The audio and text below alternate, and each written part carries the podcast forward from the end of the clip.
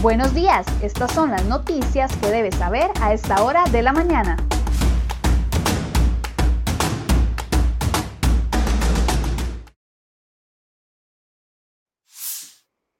Hola, ¿qué tal? Muy buenos días. Gracias por acompañarnos en Serie Hoy Noticias. A continuación, el detalle y las informaciones que hemos preparado para ustedes el día de hoy en nuestra portada.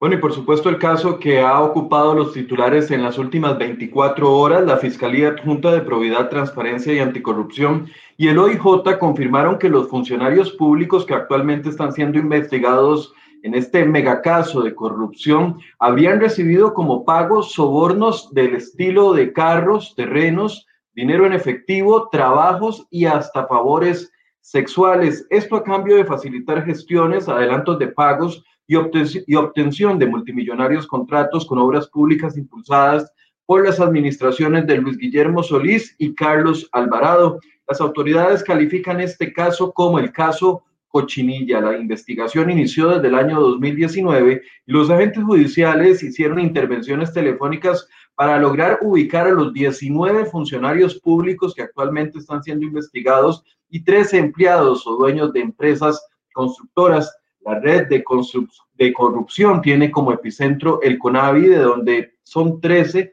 de los 29 detenidos este lunes, pero también se extiende a otras entidades como el MOP, el CTP, la Contraloría General de la República y Casa Presidencial.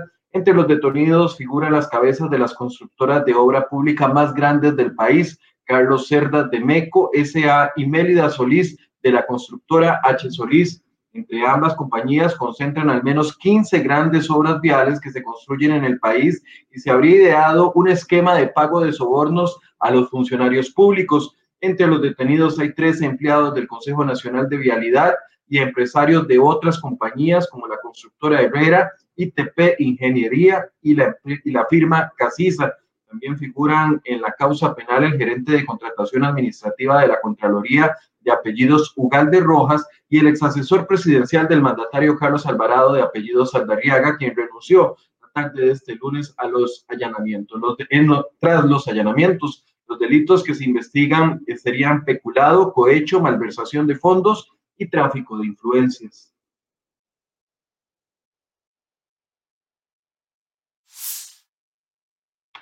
Y por segunda vez en la historia del país y por segunda vez durante el gobierno de Carlos Alvarado, el OIJ y la Fiscalía allanó casa presidencial, esta vez por un caso de corrupción. Los agentes ingresaron a la oficina de Camilo Saldarriaga, persona que ustedes veían ahí abajo, asesor presidencial y mano derecha del presidente Carlos Alvarado. El economista de 29 años trabaja con Alvarado desde que él era ministro en el IMAS durante el gobierno de Solís. Tras decomisar algunos aparatos electrónicos, los agentes del OIJ trasladaron al asesor presidencial hasta su casa en San Pedro, donde estuvo retenido por varias horas y de donde también decomisaron algunos aparatos eléctricos, electrónicos. Tras varias horas quedó en completa libertad Camilo Saldarriaga.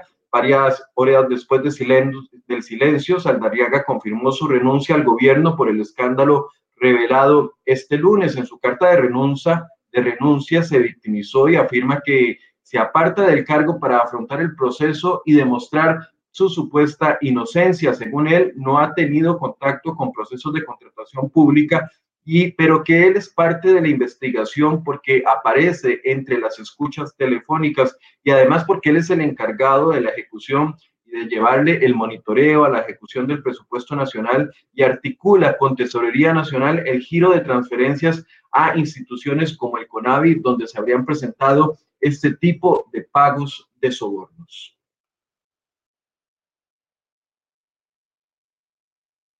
Si la mitad de lo que nos dice el OIJ sobre la grave denuncia de corrupción en contratos de obra pública es cierto, estaríamos ante un caso de corrupción con un impacto en las finanzas públicas mucho más grave que el cementazo al gobierno más corrupto de los 200 años de vida independiente que tiene Costa Rica. No puede ser posible que pase por alto el cementazo, el hueco fiscal, la UPAT y ahora 78 mil millones de colones, más de 50 personas detenidas, una infinidad de instituciones públicas pues manchadas con allanamientos del, del, sistema judicial de este país. En cuenta por segundo año, por segunda vez consecutiva en este periodo eh, de gobierno, la Casa Presidencial. Eso no puede pasar por alto. Muy lamentable para el país esta noticia donde da a entrever una posible red de corrupción fomentada por instituciones del gobierno para asignar obra pública a empresas no a base de la conveniencia para los costarricenses, sino a base de favorecimientos que permitían enriquecer a particulares.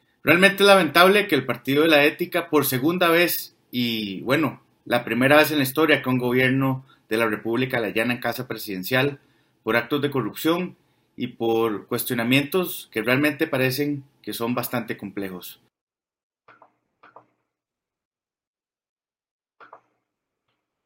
Varios diputados impulsan la creación de una comisión investigadora especial en la Asamblea Legislativa por estos presuntos hechos de corrupción en construcción de obras públicas. Esta iniciativa deberá pasar primero por el tamiz de los jefes de fracción que se van a reunir el próximo jueves para tomar una decisión. Los diputados quieren investigar a los funcionarios públicos que habrían realizado ajustes presupuestarios para favorecer a las constructoras, generando un hueco presupuestario por más de 78 mil millones de colones. Esta iniciativa se dio el día de ayer tras los allanamientos y el jueves los jefes de, de, bancada aprueban discutir la moción en el plenario. La misma debería de ser aprobada con el apoyo de 38 diputados y tendría como plazo máximo el 30 de abril del próximo año, ya que los diputados estarían saliendo a partir del primero de mayo. Sobre este tema y el impacto político que tiene sobre eh, la discusión nacional, hoy tendremos un programa especial en Enfoques a partir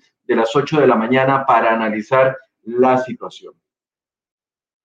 Y fiel a su estilo de no responder preguntas a la prensa, tras varias horas de silencio, el presidente Carlos Alvarado habló de este megacaso de corrupción que salpica a su administración. En un video culpó a las empresas constructoras por el escándalo con obras públicas y confirmó la renuncia de su asesor más cercano. Desde la presidencia de la República no conocemos el detalle de los hechos que se investigan, dijo Carlos Alvarado.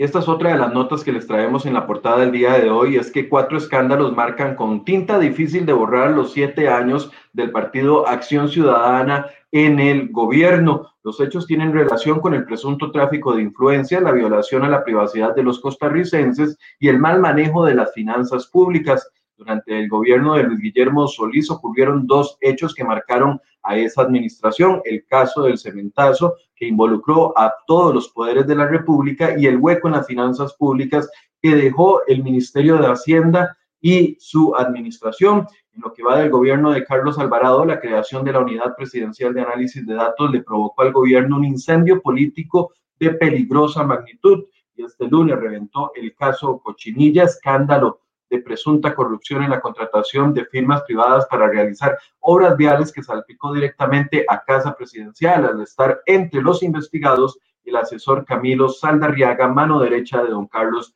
Alvarado desde hace varios años. Hoy en nuestra portada le traemos un reporte completo sobre estos cuatro casos que preparó nuestro compañero el periodista Gerardo Ruiz.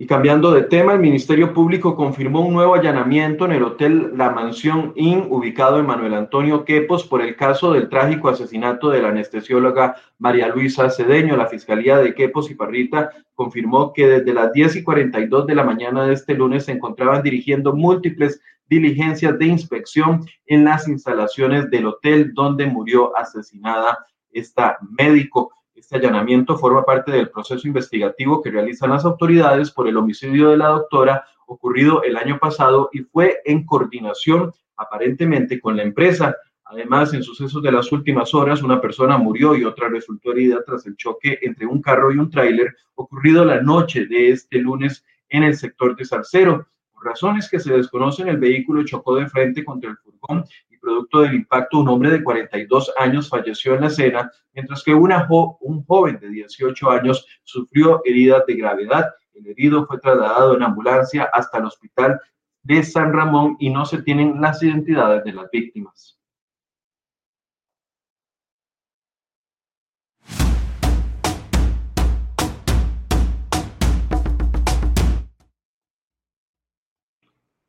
Y luego de una serie de reuniones entre las autoridades de gobierno y representantes de los autobuseros y de los taxistas, se acordó suspender el paro que tenían programado para este martes 15 de junio. El gobierno y los sectores avanzan en un proceso de conformar nuevas mesas de trabajo y una comisión con el fin de abordar la situación urgente del sector de transporte público. Esta será conducida por el MOB, el CTP, ARECEP y Casa Presidencial. A esta comisión serán integradas otras instituciones según temáticas de competencia. Además, se estará solicitando al Sistema de Banca para el Desarrollo un informe sobre las opciones crediticias y financieras que le pueden ofrecer a este sector que se declara bastante afectado por los efectos de la pandemia. Las autoridades vieron con preocupación que una eventual paralización de los servicios de transporte público este martes podría tener efectos no, no deseados para los ciudadanos y para el país. Paralizar el transporte público podría incentivar el traslado irregular de los usuarios que requieren llegar hasta sus trabajos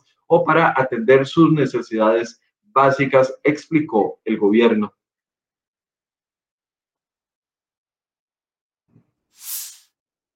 Nos libramos del paro de los transportistas, pero no del aumento de las gasolinas, porque las gasolinas hoy amanecieron más caras tras la publicación en el diario oficial La Gaceta del incremento más reciente en los precios de los combustibles. Arecep aprobó la semana pasada un alza en los precios de la gasolina super, el diésel y la regular de un incremento de 4.35 colones por litro de, de combustible. La gestión fue planteada en abril pasado por la Cámara de Empresarios del Combustible al considerar algunos impactos de la pandemia en los márgenes de comercialización. En principio, los gasolineros habían solicitado 14 colones de aumento en cada litro, pero se les otorgó 4.35.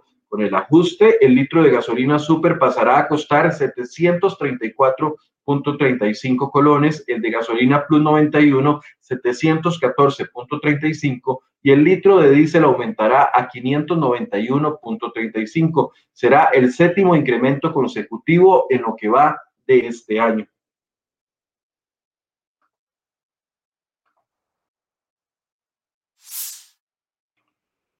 Vamos a noticias sobre COVID-19 en nuestro país. La ocupación hospitalaria por enfermos de COVID-19 volvió a su tendencia al alza en Costa Rica. Este 14 de junio se reportaron 1.260 pacientes hospitalizados, 485 de ellos en unidades de cuidados intensivos. El viernes se había cerrado la semana con mucho menos pacientes internados, 1.237. En las últimas 72 horas, el país registró 66 nuevas muertes relacionadas al virus para un total de 4.388 fallecimientos desde que inició la pandemia. El Ministerio de Salud reportó este lunes 866 casos nuevos, 92 de ellos por nexo epidemiológico. Hoy en nuestra portada además le traemos un informe completo sobre la, eventual llegada la vacuna de Johnson y Johnson al país y cómo procedería el Colegio de Médicos en la aplicación si se concreta esta donación de un millón y medio de dosis.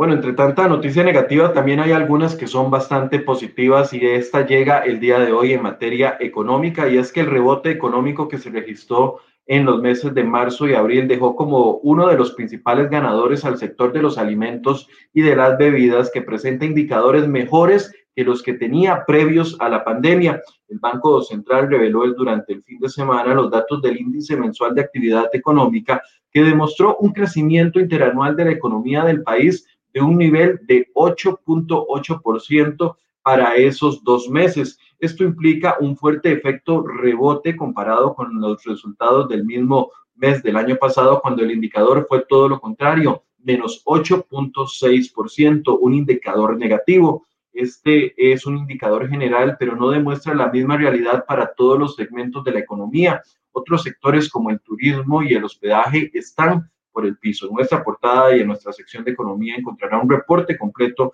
sobre este sector y el de ventas de electrodomésticos que también presenta números esperanzadores para quienes trabajan en esas actividades.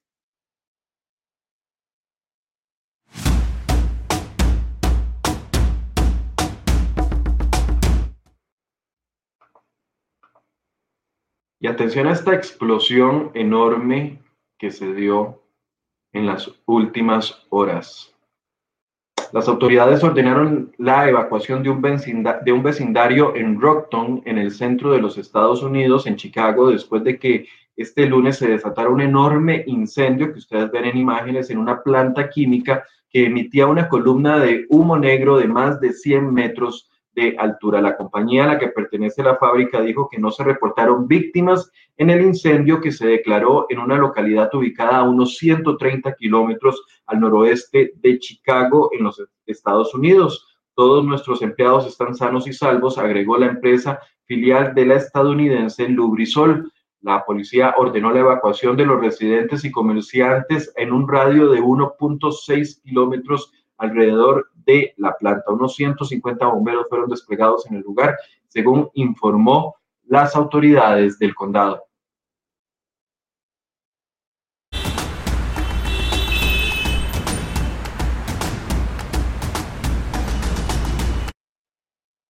Bien, y hasta ahora, mientras hacemos un recorrido por las condiciones del tránsito, aprovecho para saludar a algunas de las personas que nos acompañan en esta transmisión esta mañana. Eduardo Montero, que nos saluda, también María Romero, Julieta Cavalini, Emilia Cordero, Alex Villarreal, que eh, comenta sobre el nombre que le han dado el OIJ a este caso, el caso Cochinillas, también Tony Cubero, doña Roxa C, Luis Humberto Hernández, eh, William Fonseca, que nos saluda también Jonathan Navarro, desde Alajuela, Osvaldo Araya, que dice que Paola Vega no habla del caso todavía. Bueno, vamos a procurar una reacción de la diputada del Partido de Acción Ciudadana, Ana Bejarano, que nos saluda desde Heredia, eh, Harold Morales, Luis Barrantes y todas las personas que nos acompañan en esta transmisión. Hoy podrán ver en las imágenes eh, un poco más cargado, por lo menos en el sector de circunvalación, el tránsito. Y es que recuerden que desde ayer aplica una restricción vehicular distinta. Hoy pueden circular todas las placas a excepción de las terminadas en 3 y 4 en todo el país. Entonces hay más vehículos en circulación. Esto va a aplicar durante esta y la próxima semana y después volveríamos al esquema de días de placa par y placa impar para este mes de junio y lo que resta del mes de julio.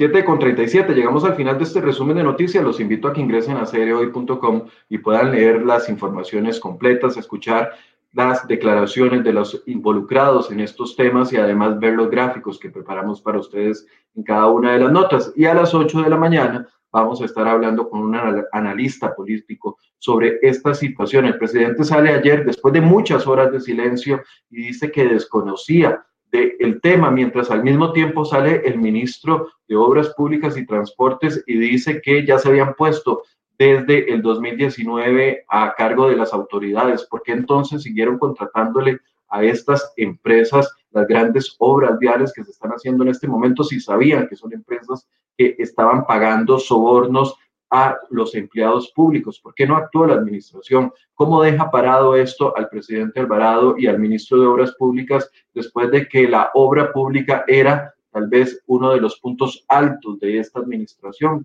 Bueno, el gobierno del PAC suma dos gobiernos y también cuatro grandes escándalos de supuesta corrupción o mal manejo de fondos públicos o filtración de información. Vamos a hablar de todo eso a partir de las 8 de la mañana. Los invito para que se conecten en Enfoques y podamos hacer esta entrevista en conjunto. Muy buenos días.